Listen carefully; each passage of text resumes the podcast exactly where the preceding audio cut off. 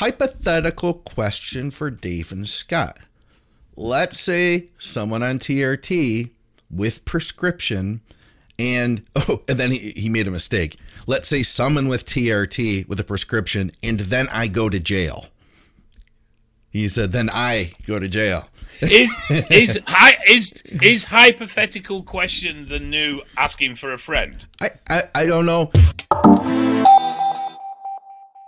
What's up, guys? Welcome back to the podcast with Dave Crossland. I'm Scott McNally. All of our programming is brought to you by TrueNutrition.com. Use our code THINK for additional savings on uh, basically every carb you can think of, every protein powder you can think of, every flavor you can think of. Hit me up if you have any questions. Strom Sports Nutrition for you guys in the UK, especially those of you on the special supplements. You're going to need to hit up Strom for a health stack. Um, go to Eval Blood Analysis to get your lab work done by Dave in the UK supplementsource.ca for our Canadians, and check out our t-shirts. We've got Christmas cabbage t-shirts, Dave. How about that? Yes, so I have discovered. Um, I'm saying nothing. I'm i have nothing. to. Uh, what did my grand? I'll use my grandpa's term. So I, I, I reached out to a tent and awning shop, and they were going to make a T-shirt specially for you. My grandpa used to say he had his clothes made at the tent and awning store. Yeah, the the common joke was uh, Billy Smart's circus tent, but I won't. No, All right. Anyways, guys, we appreciate having you back. We got to make this one quick. It's been a busy week. Um, I'm actually heading off to uh, Mini to get my car worked on this morning. Dave had internet trouble yesterday, but we couldn't leave you guys hanging without an episode. So I want to launch this one with a question. Uh, we are in January now, right? And it is the new year and it's a really good time to put on muscle. We're all wearing like hoodies and stuff like that. People aren't seeing how fat you're getting. So this is a great time to like seriously buckle down, eat all your food right, uh, train your butt off, try to grow as best as possible. Dave, if you were to give everybody one tip to do something different to make the best progress they can make in 2024, muscle growth wise, what would that tip be? I put Dave on the spot. He didn't know I was going to ask him this. Well, I would normally go to training, but I go to training all the time. So I'm going to put that to one side because it's like I'm not going to give them the same info I've already given them. Okay. Uh, so the other thing I would suggest is we're all familiar with progressive uh, overload for training or progressive resistance, however you want to label it, and everybody has their own definition of that. But I don't think people are as progressive with their diets. So people will tend to go, right, I'm in a cut, I'm going to bulk, and they'll stick to 3,000, 2,000, 1,500 calories, whatever, as an increase. Um, now, it may be that your current calorie intake is significantly below where you want it to be. But I would always advise making incremental increases. They may be even weekly to start with, rather than wholesale changes with food. And I think that's one thing that people don't do is they don't incrementally increase their calories as they move along. They tend to do big wholesale start jumps. Yeah. And, and, they'll be good for a few weeks and then you'll start to see things stall and bug down. And I think the other thing is they get too interested in where their hunger is ah. as, as a mark to increase calories rather than their progression. Uh, and so one of my simple bulking rules is weight, condition. Has weight gone up? No. Has condition stayed the same or improved? If it has, food's going up. I don't care how you feel. I don't care how hungry you are. Get it down you. Food's going up. Weight's increased, but I've lost condition. Right, hold food. Weight's increased, but I've lost condition again. Then reduce food. So be adaptive to what you're seeing happen to you. But if condition is the same or has improved, food's going up. If if if weight is increasing and conditioning is maintaining or improving, food stays the same. But as soon as that linear progression of weight or strength fails, then the first thing I'm going to consider is upping calories if I'm not losing condition. Yeah, okay. There's always going to be an element of softening, but obviously that has to be, you know, considered reasonably. Which is why, even if you're self-coaching, so to speak, pictures are important to you because it gives you a static. It gives you a mark, a data point that you can refer back to and do a comparison to. Agreed. I think a lot of people will say, I'm bulking, so I'm going to up my calories by a thousand. Four or five weeks later, they start to struggle a little bit appetite. but they're not seeing any progression within their physique, and and often they just undereat because and they've killed their appetite and they've killed their response because they've done this big jump. Where if they did little small changes, but frequently, they'd maintain appetite and then they can continue to increase the calories based on how their body's responding and where their condition is. Yeah. Uh, I'll throw something in just to kind of add to this. I find that carbs are generally the, the direction I go. You know, as a full time coach, when Dave and I aren't podcasting, you know, I'm I'm helping people try to reach those goals. Dave, I've seen some of your transformations lately with your clients, man. You've done a, a great job. Like I've seen some guys put on an incredible amount of muscle. So, you know, congrats to you guys. I think that carbohydrates tend to be more the area that I'll lean toward and I try to keep mm-hmm. those carbs cleaner. I think a lot of times guys are like, "Hey, I need to I need to bulk. I'm going to add in a bunch of cereal, a bunch of rice crispy treats, you know, a bunch of garbage basically. I'm eating Pop Tarts all the time. I, I think there's a time and a place for simple carbs and sugars, but I try to base the majority of the diet around good high quality complex carbs and i find that we're able to keep appetite up longer that way versus once you've just riddled the diet with simple sugars all the way through i think that you're going to negatively impact your insulin sensitivity faster and you're also going to affect your appetite faster too it's it's not as easy to eat two cups of rice compared to you know two pop tarts but at the end of the day you're going to get better results. Completely and 110% agree. You are very few people are gifted enough in the metabolism department to be able to consume simple sugars not get resistance and not get fat or sabotage their growth. Um, off season is not an excuse to eat shit uh, a lot of people look at it as being so, and it's not. Um, it needs to be kept clean. I completely agree. It is more. The thing is, as well, if you are eating super clean, even as you push the calories higher, you will actually find it harder to get fat. It will happen, but you'll find it harder to do it than if you've got a smiggering and even if it's a smiggering of shit every day, that smithering of shit every day will soon start to have a negative impact. Um, and you'll be sat there scratching your head like, why am I not progressing? Why am I suddenly, because it feels like it happens all of a sudden. Yeah. Why am I suddenly getting fat? And it's not sudden.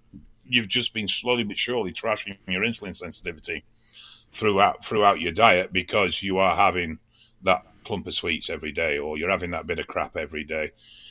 If you need an off season cheat, and to be fair, the only reason you need a cheat is psychological. There's no physical nutritional requirement for a cheat. It is purely mental. I'm not saying that's a problem, but that's the re- the truth of it. You know, a cheat meal is a mental thing.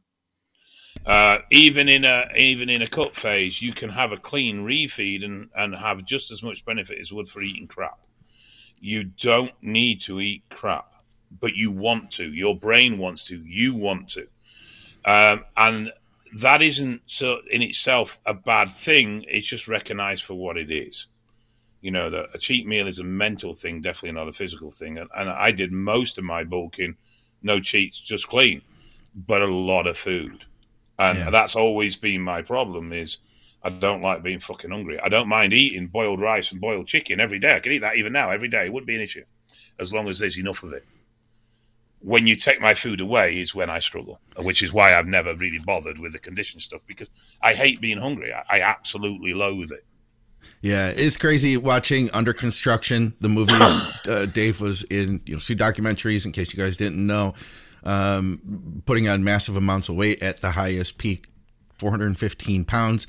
Not a pretty 415, but I mean, no, you were you were a big dude it was a lot of clean food that you were shoveling down. You know what? We still have to do that eating competition thing that we're talking we about. Yes, so I'll yes. I'll reach out to him this week. We'll we'll get something set up. But listen, let's jump to our listener questions. It's great to be back, first of all. And we had a lot of people who echoed that. A lot of people happy to have you back and and hear your stories from Thailand and everything else. I'm just going to jump straight into our listener questions, guys. Like I said, we got to keep this one brief, but we wanted to make sure we still got something out to you. Hope everybody's doing good, by the way. Um, if you guys have any questions for the next episode, then definitely comment below. We're probably not going to get to everything today. So if we don't get to your question, please re-comment on this episode. We'll be sure to tackle it. Um, how about this one? I'm, and I'm gonna. I found I'm having better luck by not actually putting the questions up on the screen. Um, from Diesel, he says, uh, "Can you guys compare the AI serum effect of Primo, Mast, EQ? I feel like EQ having an anti-estrogen effect is something we've only heard about in the last few years." I had a dog called Diesel. Did you really? Yeah. No, no. What kind Japanese of dog is it? Japanese oh, really? I thought you always been a bulldog guy. No, no, I have. I had Akitas for a while. Um, so science says Primo is AI, uh, Mast is um, EQ. It is a metabolite that is an anti-estrogen. The metabolite is not produced in high quantities, and I find EQ very hit and miss. Me it too. seems to be particularly person dependent, and I don't know why. Um, I think it's a stretch to say EQ is an anti-estrogen, but I think it, it's a. I would I would definitely confirm that in certain people it does have a strong anti-estrogen effect. In other people, it has none whatsoever.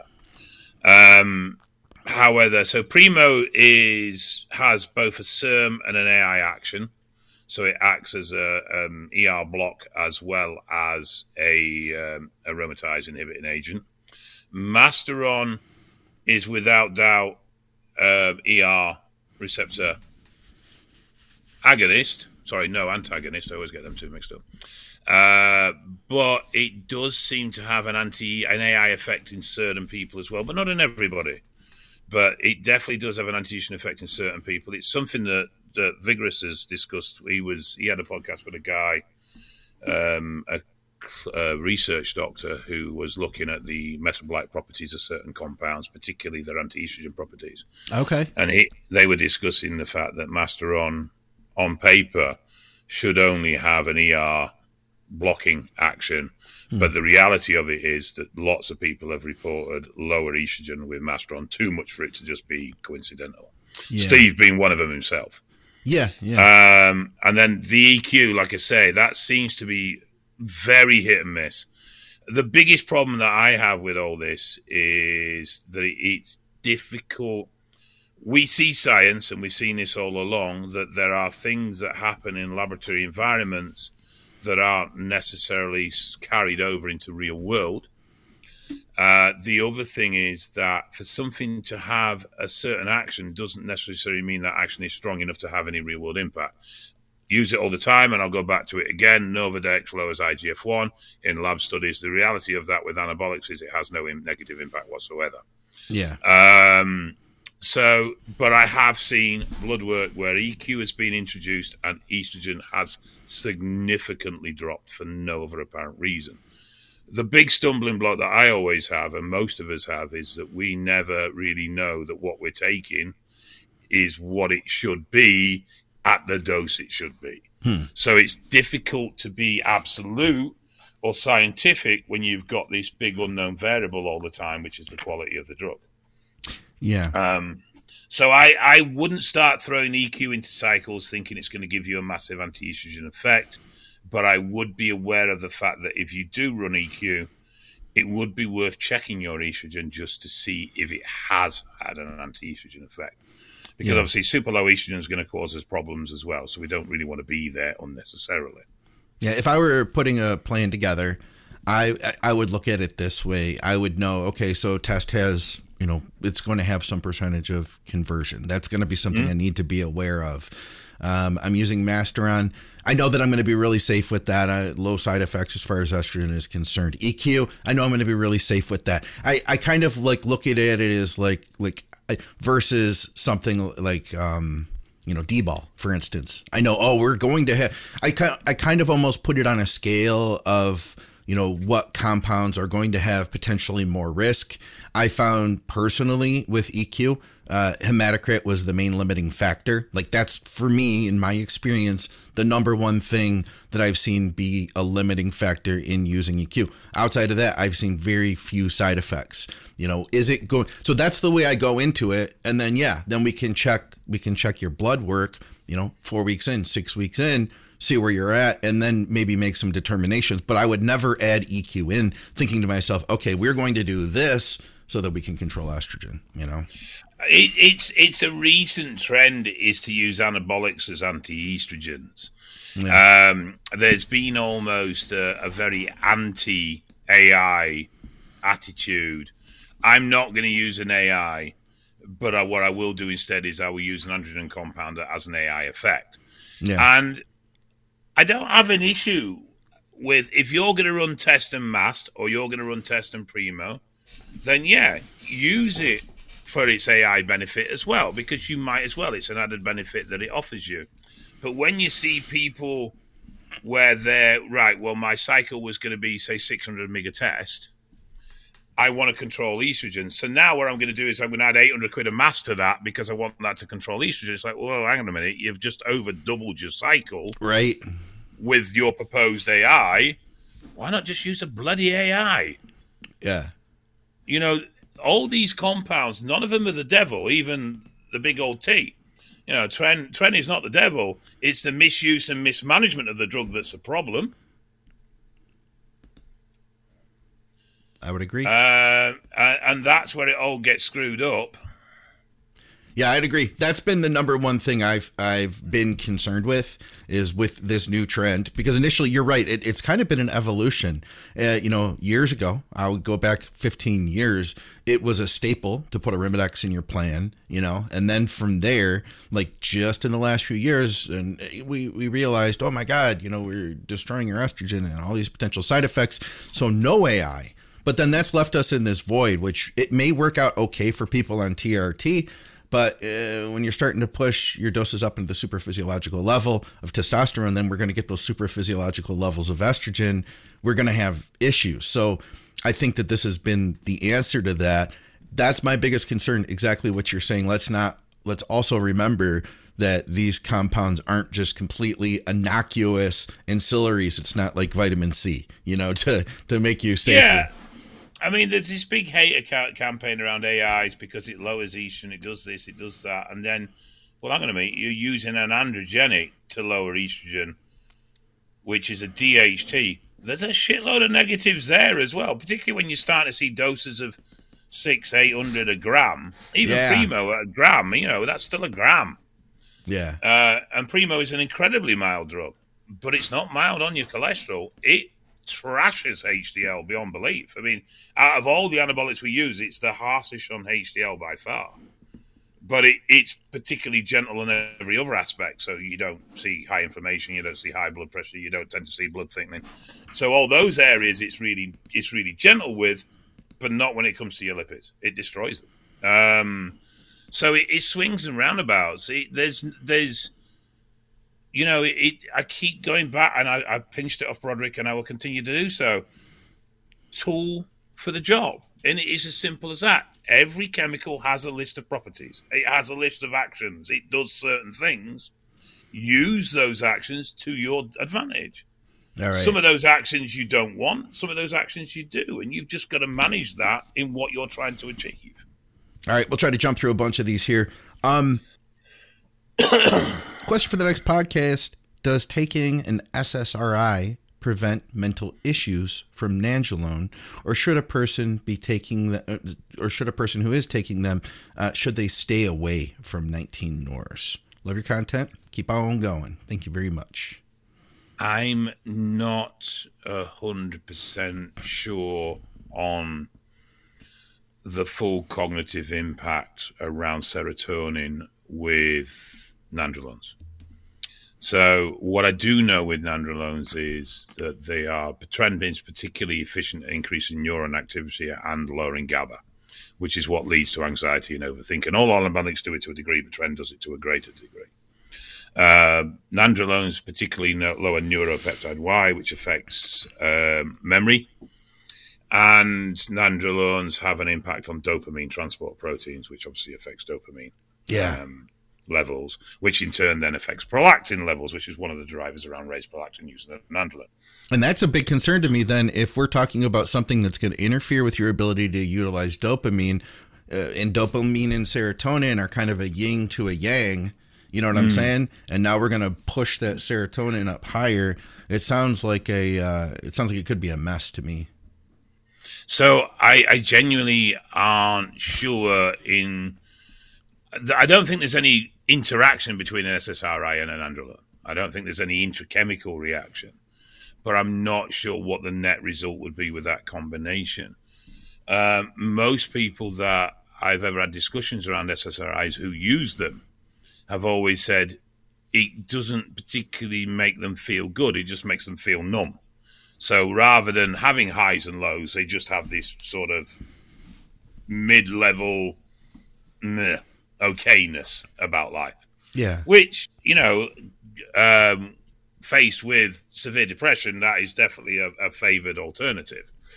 Um, but yeah, from from what I've spoke to people that have actually used SSRIs long term, they they've said it, it's more of just a an acceptable even keel, but it does take the the highs and lows out of life very much so.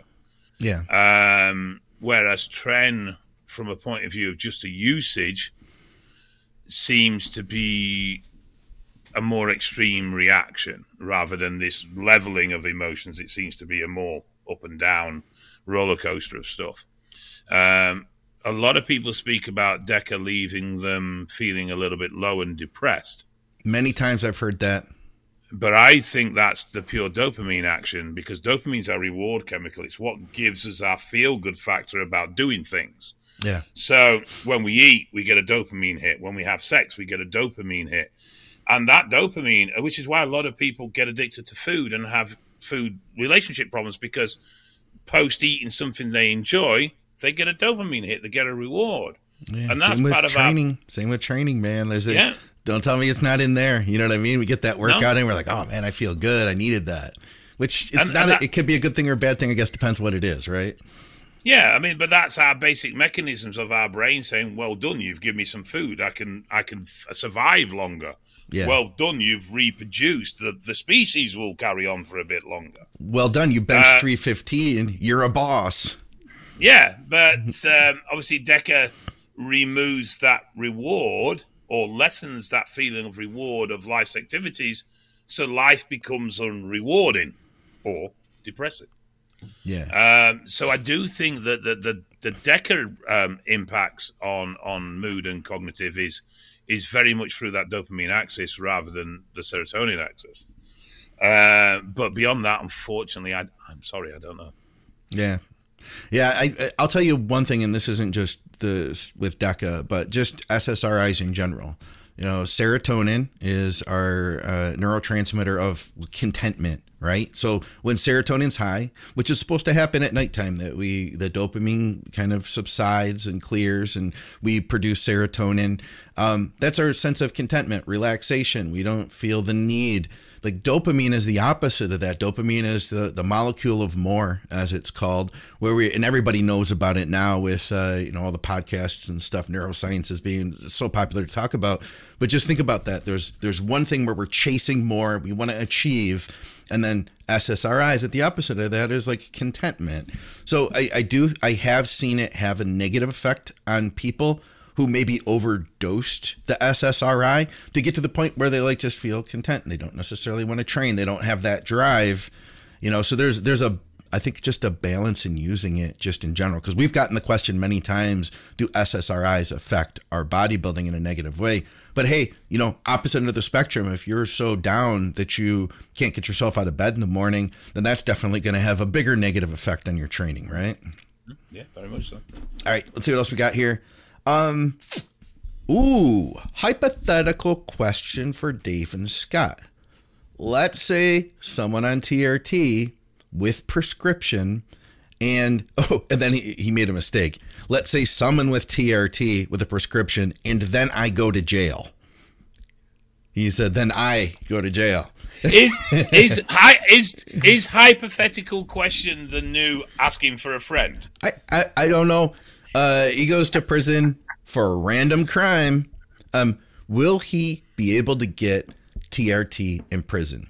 How is the law in the U.S. and the UK? Is he an international criminal going to both? Is he going to do some time at like the circuit?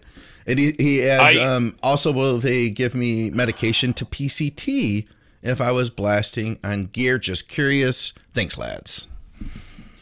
So I can speak for the UK. PCT, you've got no chance. It's illegal. Medically, it cannot be done. Mm. Uh, I believe it's the same in the States, as that was part of the issue with Michael Scally when he, he had his doctor's license revoked. It was also part to do with his prescribing as well. But prescription rules within the UK do not allow the use of PC meditation to be prescribed for someone in a cessation of steroid use. There is currently, I believe it's King's College, an endocrinologist at King's College that, or it might be Royal College of London, that is currently looking at this from a UK perspective uh, with the potential of possibly trying to have some legislational changes where PCT may be available in certain circumstances. Okay. And prison entry would be one of the considered circumstances. Technically, the healthcare system in prison is run by the NHS. Uh, so, in theory, you should have your TRT maintained.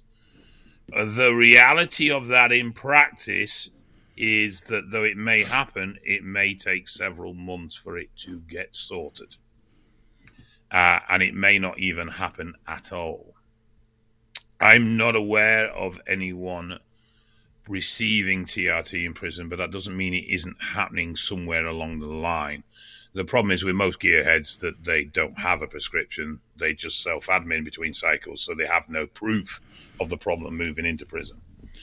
Um, so I can't comment on whether TRT is actually available. In theory, it should be, but I suspect, knowing the prison service from both inside and out, that the reality of that is it may not.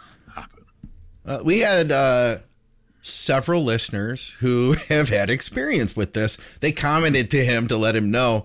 Uh, shout out to our fan base. Um, they, uh, if you're inside right now and you're listening to the podcast, shout out to you. Do some do some push-ups today. Do some jumping jacks, body weight squats, and uh, and think and of us. Don't forget to stash your phone when you finish. Yeah. um, so here's the, here's the deal in the U.S. your chances for there's no PCT number one, and even if you had medically supervised TRT, the likelihood of you actually getting on it is going to be very slim, very very slim. I've heard of many bodybuilders who've gotten put away, and there there's nothing. There, you know, you're not going to have that opportunity. That said, uh, Dave, you did have some experience inside, so you've seen you at the time you had seen anabolics in there. I wonder if that's yeah. gained in popularity with the popularity of anabolics. Yeah, I mean anabolics are the probably the the secret dug of the UK prison system in that a lot of prisons don't want to recognise that they have a problem with it. Okay, but it is without doubt very present, um, particularly in the more open prisons. So as security measures, because we have a, I presume you'll have the same as well. We have a grading of prisons: so Cat A, Cat B, Cat C, Cat D. Okay. Cat D is an open prison where there's much more freedom. Cat C is old school semi-open Cat A is max, and Cat B is still quite high security. So within Cat D and Cat C, there's a very high um, steroid population use. Uh, it gets a little bit less in Cat B and Cat A because it's a lot harder to get it in. Yeah, yeah. Uh, orals are by far the most popular because of the ease of storing and the not requirement for injection equipment and everything else that goes with it. Yeah. Um, I mean, I think Castle Huntly in Scotland. Last time I spoke to them, which is a number of years ago, I have to admit, and I used to do quite a lot of steroid work with them. They were saying they had estimated at a fifty percent user rate within their prison population within the open prison. 50 percent. But, but bear in mind, they've only got one open prison in Scotland. They used to have two; they closed one down, so they've only got one now. So Castle Huntly is the only open prison in Scotland, and uh, what they were seeing was a lot of lads because they go out to work every day. Ah. So that's when they were getting access to the drugs and then returning. But they they regularly had you know searches and found steroids within the, within the prison premises as well. Hmm. Um, there's a job gone to court in Liverpool of a prison officer that brought in something like I think it was about 40, 50 vials of test into the prison. Got caught. Holy crap! Was along with a load of phones and other drugs as well. But so that you know there is there is without doubt usage within prisons. Yeah. Um, orals tend to be more popular for the simple reason of consumption and storage. Uh, but we still see injectables as well. So it definitely going on. Um, I've argued for a long time that to provide PCT on the national health in the UK would be difficult because it would simply be abused. So, mm. oh, someone sure. do a cycle, you know, someone do a cycle, can't be asked buying the PCT, go to the doctors, get it from them, and then they just go back on cycle, and that's not the the the, the reason. So there was discussion around if it was to be offered, it would have to be in a cessation program, but where it could be offered uh, with much less risk of abuse would be in a prison environment. Hmm. So, so if someone came in off the street, declared they were on steroid use, they could get a managed PCT. But in all these scenarios within prison, you're not going to go and get the drugs given to you. You're going to have to go and collect them daily. Yeah. So Here, would be my so thought is get get if you if you were in that situation, you had time before you were going in. I would try to get my recovery as best as possible now. You know what I mean? Yeah. Yeah, I mean, there's there's been cases of guys lifted off the street that were mid cycle and actually experiencing withdrawal problems because um, one of Scotland's strongest men, he got imprisoned mid cycle and he was having all sorts of health problems mm. from a sudden withdrawal, which was was odd, and I don't know why, but he did have a, a world of problems. But there is concern. Obviously, prison is not a pleasant environment. The risk within prison is high. Mm. Add to that crashed hormones, and it is a recipe for some particular problems. Yeah. Um, there has been a couple of prisons that have had particular issues around within the prison. I Ooh, let, by the way, I got to edit that word. Don't say that word okay. again.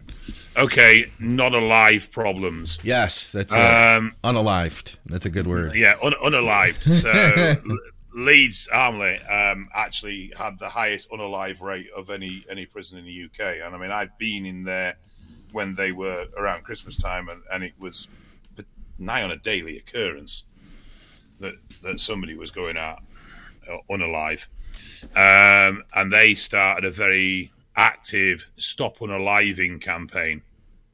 All right. Um, so there is there is talk about it, but currently your, your stuff mate, is is the reality of it. Let's see what else we have here. We'll try to whip through a couple more. And like I said, guys, leave comments below because, like I said, we couldn't get to everything today. Um, so I did a whole podcast at one time with Scott Stevenson about sarcoplasmic hypertrophy. Dave and Scott, do you guys know the difference between sarcoplasmic hypertrophy and myofibrillar hypertrophy? Do the reps matter? Or is it just gear in genetics? Um, my friend told me that myofibrillar is like Bruce Lee and sarcoplasmic is Ronnie Coleman. I don't trust that prick to be honest. so the sarcoplasmic is the the fluid in the muscle, and you can increase that fluid, but your ability to increase it is going to be much smaller. Like I can't remember what the percentage is, but we'll say like I'm going to make up a number, ten percent of the muscle is there's there's sarcoplasmic space that you can expand. Um, but then after you tap that, after you've done that, you've tapped that out. So you're not going to just keep filling it up with fluid and fluid until you're the size of Ronnie Coleman, you know, versus myofibular is going to be actual solid tissue. So I would argue that both Bruce Lee and Ronnie Coleman had uh, had myofibular hypertrophy. Well, my my understanding of it in reality is that you get an element of sarco, um, and then as your fiber increases, then that will increase again, and it's a bit like a one-two step. Um, so obviously, the more muscle fiber you have, the more more fluid capability you have within that muscle. Yeah, yeah. Uh, um, but um, I, I, I wouldn't say that the fluid was was something I would focus on from a point of view as a method of, of growth. Yeah, yeah. Maybe, I would I go ahead. I would see it more as a side effect of true muscular growth, which is obviously fiber tissue. Um, and and I mean a simple way of putting this in very layman's terms is the more muscle you've got, the fuller that muscle can be. yeah, you know, and, and, that's that's effectively it. Um, so um, Yeah, I, I, don't think there's a particularly one above the other in in this. I think they work in tandem to a large extent, but obviously, to me, fiber is going to trump everything else every time. Absolutely, and there's a lot more potential there as well. Mm. Yeah, very um, much so. Do you guys think running lower test and higher mast will be able to keep my muscle while cutting um, just for aesthetics. I'm not trying to be a mass monster. I'm asking this because I am a high aromatizer. I hate popping two ADEX just to control E2 from 350 to 400 test prop. Um, I don't get gyno easily, but I feel heavy and breathless due to the water retention in my upper body um, when I have high E2. You know, I, I wonder, Dave, do you remember we talked about? Um, I, I kind of have a bone to pick with people who say that they're high aromatizers because they see high estrogen and they're like, oh, yeah, I obviously am a higher converter to estrogen. That's the answer. And then we talked about clearance. So the other aspect of that is how well are you clearing estrogen? I would challenge him to consider that first. You know, look at, and that all comes down to things like your liver producing enzymes that are going to help to break that estrogen down. Now, you asked me a question a while ago because we talked about calcium D-glucarate and how mm-hmm. this can be used to clear estrogen and, and, and basically mm-hmm. prepare to eliminate faster. And you said, well, wouldn't would you be concerned about that also lowering test levels? Mm-hmm. And I would say no. I would say no okay. because it has nothing to do with aromatizing. Okay? So you it's only working through those it's not it's not doing the same thing to testosterone as it is to estrogen. Because I thought it was funny, I was just sitting here just kind of dazing off the other day and I, I just I randomly thought about it. So if calcium D-glucarate helps prepare uh, estrogen to be eliminated from the body, and if you can speed that process up, your estrogen levels will, your estrogen mm-hmm. levels will okay. drop. You know, it's not it's not also speeding up the aromatization of test to estrogen. You know, so your no, I was still... I was wondering if it had any direct effect on on testosterone levels in in the met- metabolism of test itself as well. Yeah, to be removed. Yeah, no, I don't. I don't believe it does. So right, okay. that's yeah, that would be a, a, whole other thing. So yeah, well, I mean, no, I just, this. I, yeah, this particular question this gentleman's just asked, we've sort of already covered when we were talking about using Primo Mast or EQ as AIs. In that, I struggle to understand the logic around. I don't want to take two ADEX a day, but I'll take more Masteron and another anabolic. it's like, what is your reason for not wanting to take two ADEX on a weekly basis or whatever it is? Uh, but you're more than happy to take more anabolics. And and we have this attitude that more steroids is always better, uh, and it's not necessarily the case. Running a, a low to medium test and a high mast cycle is is definitely productive in a cut. There's no denying that. I mean, I don't think any any of us would ever would ever say that no, that's a bad way to go. But if you're increasing your overall androgen intake higher than you would normally do, because you don't want to take an AI, then I would suggest that that may be an unsound thought process. But if your total androgen intake is around what you would normally do and you're not pushing stuff much higher than normal, then it's a perfectly viable approach. Yeah, there's there's nothing wrong with that, and it, it would be muscle retentive like any anabolic would be in your system. Yeah, and I, and I think too the idea of retaining muscle in uh, a diet phase is like our our fears of losing muscle are um they're they're much larger. Yeah, yeah, thank you. They're much more exaggerated than what the reality is. Our ability to retain muscle on just having good testosterone levels is you'll you'll really do okay. You don't need to take a bunch of gear, in my opinion, and experience. You just need your test levels supported. If you had just even TRT is really going to be enough to help you sustain muscle. Now, granted, where do I worry about muscle loss? If I'm working with a guy who, say, is um, doing an hour of cardio and he's eating uh, protein only, and we still, and he's 218, and we need him to be 205 to get on stage. And we have six weeks to make that happen. And we're doing protein veg, hour of cardio, and he's got to lose somewhere like 12 pounds, 14 pounds still. I, I, my concern there is, you know, about losing muscle. A guy who is at 15% body fat, you can do that down to 7% body fat, and your actual risk of losing muscle is going to be pretty slim. You know, if you're keeping the protein high, if you're if you take your time with your diet, you're going to be just fine. But people they they see they feel smaller in their clothes and they start thinking that they lost muscle when they're just in a better fat loss position. Muscle goes a little flatter when you're dieting, you know? No, say flatness is a big issue here as well.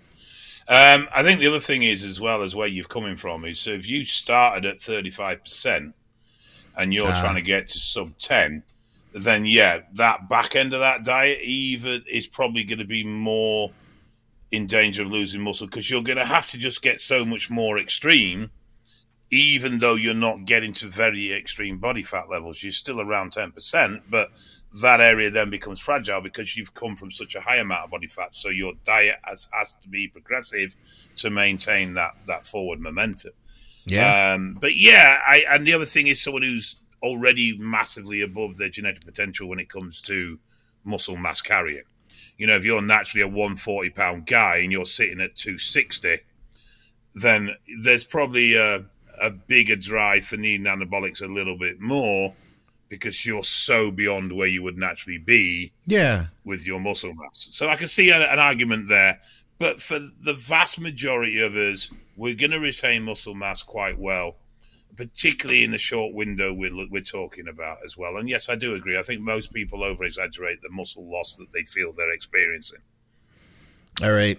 One more real quick one, and then I want to hear some uh, Uncle Dave advice before we go. Billy Ryan back with us. He took a break. He, he made a post over in the Think Big group. Uh, had a bunch of life stuff, but he's still training. Looks great. Uh, what are our thoughts on using uh, growth in tandem with MK677? I wouldn't. Why? Is, and he also says use the code THINK at Amino Asylum. Good man. Uh, what what what is your concern? What are you thinking? My main concern is the insulin resistance side of things. Uh, yeah, MK is really bad for that, isn't it? Hmm. I would go GH on off with a secretagogue like GHRP6 or CJ1295. So you'd do GH Monday, peptide Tuesday, GH Wednesday. I, I could definitely see that but I wouldn't run MK stacked with GH. I think the insulin resistance, I mean, GH itself can create insulin resistance long term depending on your dosage and your exposure. Yeah. And it's actually, it's actually one of the concerns around GH medication is insulin resistance has to be managed. It has to be checked. They do keep an eye on it because it is one of the contraindications for GH um, administration in, in people that have naturally low GH and need it to help growth. Um, and it's one of the big red flags that's been risen with this super slow acting GH that, that's come out is ah. the increased risk of insulin resistance with it. Okay. Um, so yeah, I wouldn't be combining them two. Um, MK, I think, is a useful drug in the right place, but it's not something I would look to stack with GH itself now. Man, I got the best sleep in my life taking MK. Really good sleep. That was like the number yeah. one thing I liked it for. Yeah, it's good for sleep and it's good for appetite.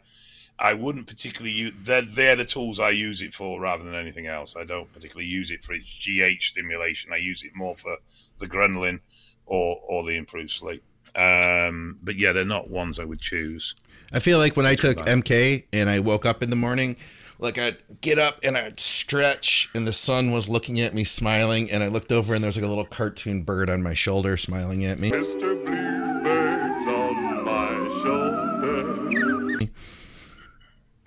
They, that was the LSD, mate. oh, different. Yeah, you're right. You're totally right. I was thinking of something else. Um, all right, before we go, Dave, we we need some some Uncle Dave's advice of the week. I'm stealing this one actually. Oh, you came prepared by stealing from somebody else. No, I just literally thought about it, but it's so I've got two. Okay, and I've stolen them both. All right, uh, and they are sort of interlinked. So the first one is something that I saw Tom Hanks say in an interview. Okay. And it was basically that this time will pass. If you're having a bad time, it will pass. Hmm.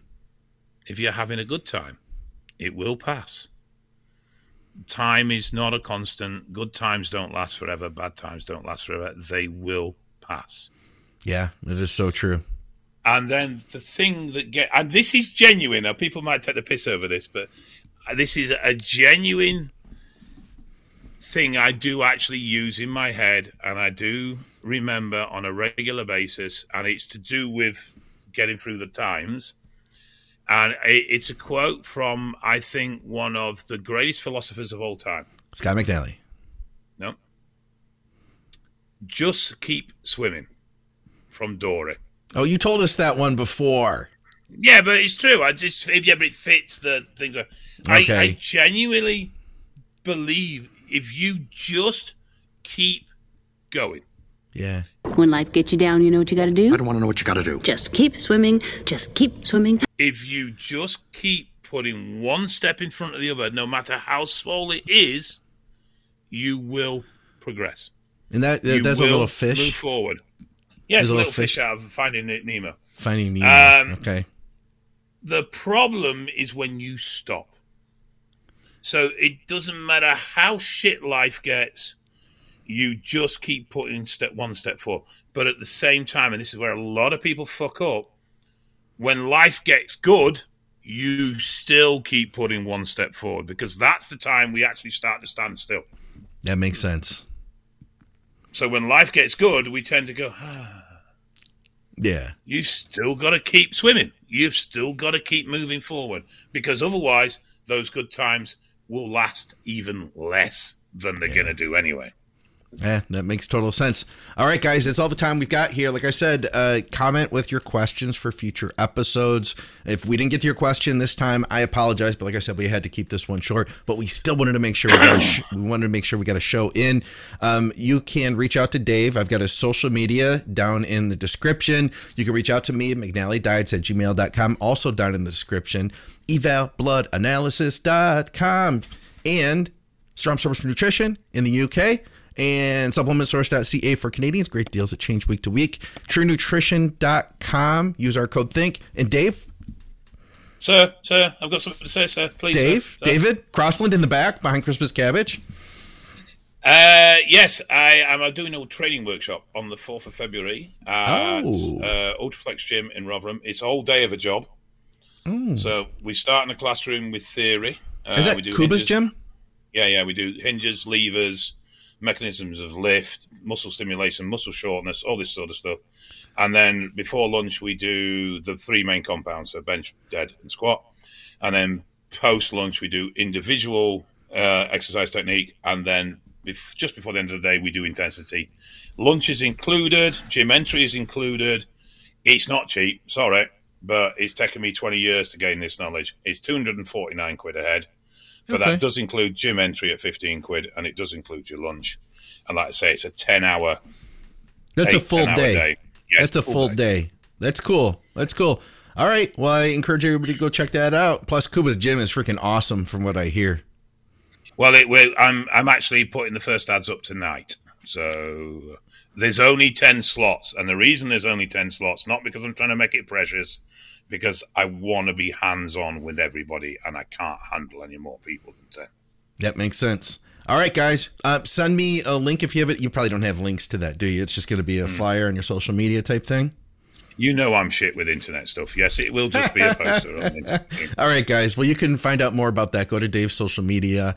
Um, you can comment here. And once again, guys, we appreciate you. Thank you for watching the show. And I genuinely appreciate all the fun, positive feedback, the interactions we have. I have a blast doing this. Dave does too, whether he will admit it or not. And uh, we appreciate you guys. So for another episodes of the podcast, we will see you soon. Thanks, Dave. I've got a question to ask yes? before. Well, you can go, but I've got a question to ask. Oh, okay, okay. See you guys. So, um, just keep swimming, swimming, swimming. What do we do? We swim, swim. Dorino singing. Oh, oh.